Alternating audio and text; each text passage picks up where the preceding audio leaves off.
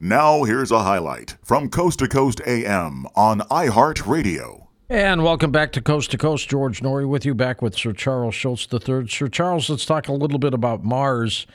When do you think we'll be going back there as human beings?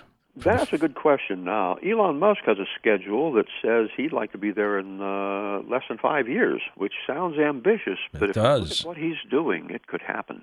How long would an astronaut need for that trip? Going, staying, coming back?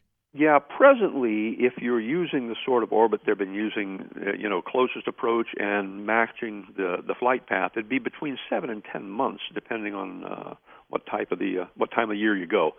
Um, it's uh, the sort of thing that during that period of time you get a significant dose of radiation, cosmic rays. It's felt that you get half of a lethal dose on the trip to Mars if you you know if things weren't uh, sped up a little bit. So that's significant. You're probably not coming back if you go. And I'm told that lengthy stays in space are now playing havoc with the astronauts' eyesight. Well, that's true. One of the things that happens is it changes the fluid pressure in your body. You know, you and I are standing on the ground, and there's a difference in pressure from our head to our feet. And the body uses this to kind of regulate the amount of fluid it retains. When you're in microgravity, the fluid balance shifts so that it's uniform over the entire body, and you excrete a lot of fluid to try and reach what it feels is the proper balance. And so this is one of the things that affects your eyesight. Do you think, uh, Sir Charles, privatization will get to Mars quicker than NASA? Absolutely. There's no way that NASA would have done it in this period of time. Um, Elon Musk has shown the initiative to develop new lifting systems, new rockets. His uh, system right now, the Starship, could literally put 100 tons in Earth orbit right now. That's huge.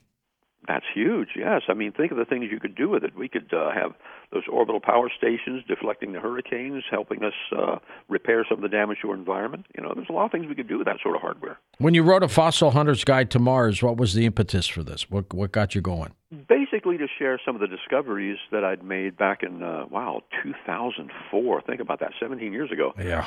And, you know, I feel a little more vindicated. You mentioned the news of the water found at the bottom, or I should say the ice found at the bottom of the canyon on Mars. Valles Marineris, as many people know, is the largest canyon on the planet and in the solar system for that matter. And they used uh, what they call epithermal neutrons to scan, and they found hydrogen, well, bound hydrogen, and that means ice. So there are basically glaciers of water ice at the bottom of that canyon right now, and they think that it's one of the biggest finds they've made. It certainly would help people who are going there because, hey, you know, you dig some dirt out of the ground, you hit ice, you distill it, and you have drinking water. Do you think Mars at one time, Sir Charles, had a uh, abundant atmosphere? Well, absolutely, absolutely did. The fact that the planet is rust red proves that. It takes oxygen and water to make that happen. What happened to it? It has very little gravity, only 38% of what we do on Earth, and its volcanic activity is very weak, so there's nothing to replenish the oceans and nothing to replenish the atmosphere. It was always a cruddy environment. Well, we won't know unless we go, right? well, absolutely, and you know, of course, as you know, my only real concern is the potential for organisms that are probably still on the planet's surface now. What could they be like? Well, that's a great question. I imagine it have a different genetic code than we do, but anything can be infectious if you have no resistance to it. And we certainly don't have any resistance to an alien organism. Might we be the Martians? Well, in a sense, we are already because no spacecraft we sent was ever fully sterilized. The uh, spacecraft, such as the landers and rovers, all carry earthly bacteria. And NASA has been told that they're not allowed to operate in any area where there is significant chance of water being in existence because terrestrial bacteria are hardy enough that they could set up shop right in the soil and pose a threat to any Martian biosphere elements that exist today. Would, are we truly concerned about that? Yeah, there is enough of a concern that they've been told that they have to stop operation if they ever find evidence that there's water where they're operating. And we do know that uh, we've been carrying bacteria from Earth all over the solar system, it could pose a real hazard to those places we're looking in our own system for other forms of life, such as the icy moons of Jupiter. Let's talk a little bit about asteroids and asteroid protection. We seem to be hearing a lot more about that and efforts to divert asteroids than I can remember. What's going on? Something that they're not telling us? Well, you know, uh, just over the last month, I know of 19 that uh, passed by the Earth. We had one just uh, yesterday Jeez. that passed 130,000 miles from us, asteroid 2021 XC6. And a lot of them, we don't know about it until it's already past us. And that's the problem. We haven't had the proper tools for spotting them. Um, you know, back in uh, 2005, there was a NASA Authorization Act to locate and catalog all the near Earth asteroids of about 140 meters or more. And they were uh, supposed to do it within 15 years and get 90% completion by that time. They really haven't. Um, they've found about 40% of those of that size so far. Now, there is another tool in the arsenal, and that's the James Webb Space Telescope and that's supposed to be launched uh, next next week. 24th. Yes, they moved it out a week. They had a communication problem between the uh, the ground station and the launch vehicle systems. Now it's in French Guiana being launched there. Um, that's an interesting place. They have quite the launch facility there.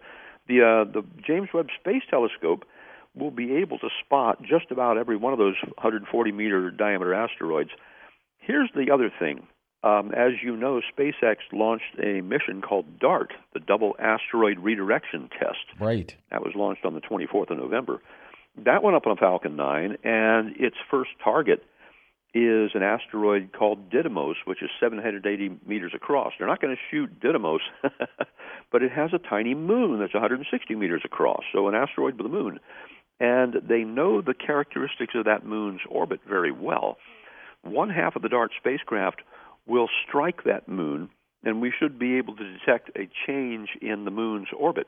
And so that will tell us how effective it is as a means of deflecting an asteroid. So this is part one of a test to see if we actually can deflect an asteroid that's on a collision course with the Earth. I would say deflecting is probably better than blowing it up because then you're scattering all these chunks of rock our way. Well, and that's exactly the problem. You see, if you have more shrapnel, it could actually do more damage. Um, one of the things that people aren't aware of is many of the asteroids are not solid chunks of rock, they're aggregates like gravel piles. And so, one of the things we're going to learn is if this impact is going to significantly move the thing or if it's just going to dissipate the energy by moving the gravel around. Weren't they also talking about moving it with like a laser beam or something like that? Yeah, that's incredibly it's an incredibly inefficient way to do it. Here's why. When you're making a laser beam, in most cases, you're only getting between 5% and 10% of your electrical power as laser light. So you're expending most of your energy just making the beam. I'd think a much smarter method would be an engine I designed back in 1989. You use a light sail, a big silver piece of uh, material that's a reflector, and you place it near the asteroid, and it and it basically is locked to the asteroid by gravity. And you focus the sunlight on the back of the asteroid to produce a plume of plasma. And so, just like an ant uh, hill being burned with a magnifying glass, you are vaporizing some of the asteroid with reflected concentrated sunlight. And that provides sort of a natural rocket engine that moves the asteroid gently off course over the period of weeks or months. And it'd be far more effective. Charles, who owns the launch pad and the facilities at French Guiana? Let's see. I think a number of agencies do. NASA has a um, a lease agreement for use of the facilities. I know uh-huh. that they don't uh, they don't own it directly. But they got to have employees there and everything else too, right? Oh, absolutely! It's a whole space center. You know, um, it's uh, like like actually very active satellite. Is it like the Cape? That kind very of thing? similar, very similar. Uh, I don't know the exact scale between the two, uh, but I do know that the French Guiana site is very significant, and it makes dozens of launches a year. Now, why are they launching it there and not in Florida? Well, there's a small advantage by being there. The closer you are to the equator, the less fuel it takes to achieve a stable orbit. Really? Uh, you think about it. Didn't know the that. Earth is spinning at a certain rate, and if you're north of the equator, it's spinning more slowly. Well, you add a couple of hundred miles per hour to your vehicle for free just by being on the equator. That's interesting. I didn't know that at all. Science does it again. yes, it seems to. What's going on in the world of artificial intelligence, Charles? there's some fascinating stuff going on. One of the most interesting things I saw was something called xenobots. These are living robots made from clusters of cells. These are little robots that literally can reproduce. They're uh, artificial life forms that act like robots, and they're made from cells extracted from the African clawed frog. Now, they have the ability right now to sweep up loose stem cells in their culture dish. They can begin programming the movements of these little bots, and they can actually heal some of the damage that occurs to them in their work. This is the first time they've taken cells from an organism and built a different organism using the cells like little Lego bricks. So that's pretty significant. Uh, they're looking at it possibly being used as a method of getting in the body with a program and hunting down and destroying, for instance, cancer cells. Uh, that's one of the things that's happened just recently. Another one, this is really cool. You know, they're trying to make AI systems to figure out problems. And one of the biggest problems that's been on the plate for a long time is the protein folding problem. Proteins are incredibly complicated molecules, and they do a job like a tool, but they have to be folded into a certain shape. Well, nobody could figure out, because of the huge complexity, just what shape the molecule would be given the protein. Now they've managed to make an artificial intelligence system that has analyzed the problem and has cracked it at last. This is uh, this is one of the biggest problems that's ever been solved with AI, and so for the first time, we can actually make predictions about how a designed protein will work, which is huge, huge implications for medication that is fantastic work. So, Charles Shults III with us. We're going to take calls with him next hour here on Coast to Coast. What keeps getting this artificial intelligence so good? What's driving it? The big thing is, in the beginning, we were looking for systems that could solve things like defense issues and stock market issues and financial issues. And we've come up with very simple ways to make complicated neural simulations called neural networks.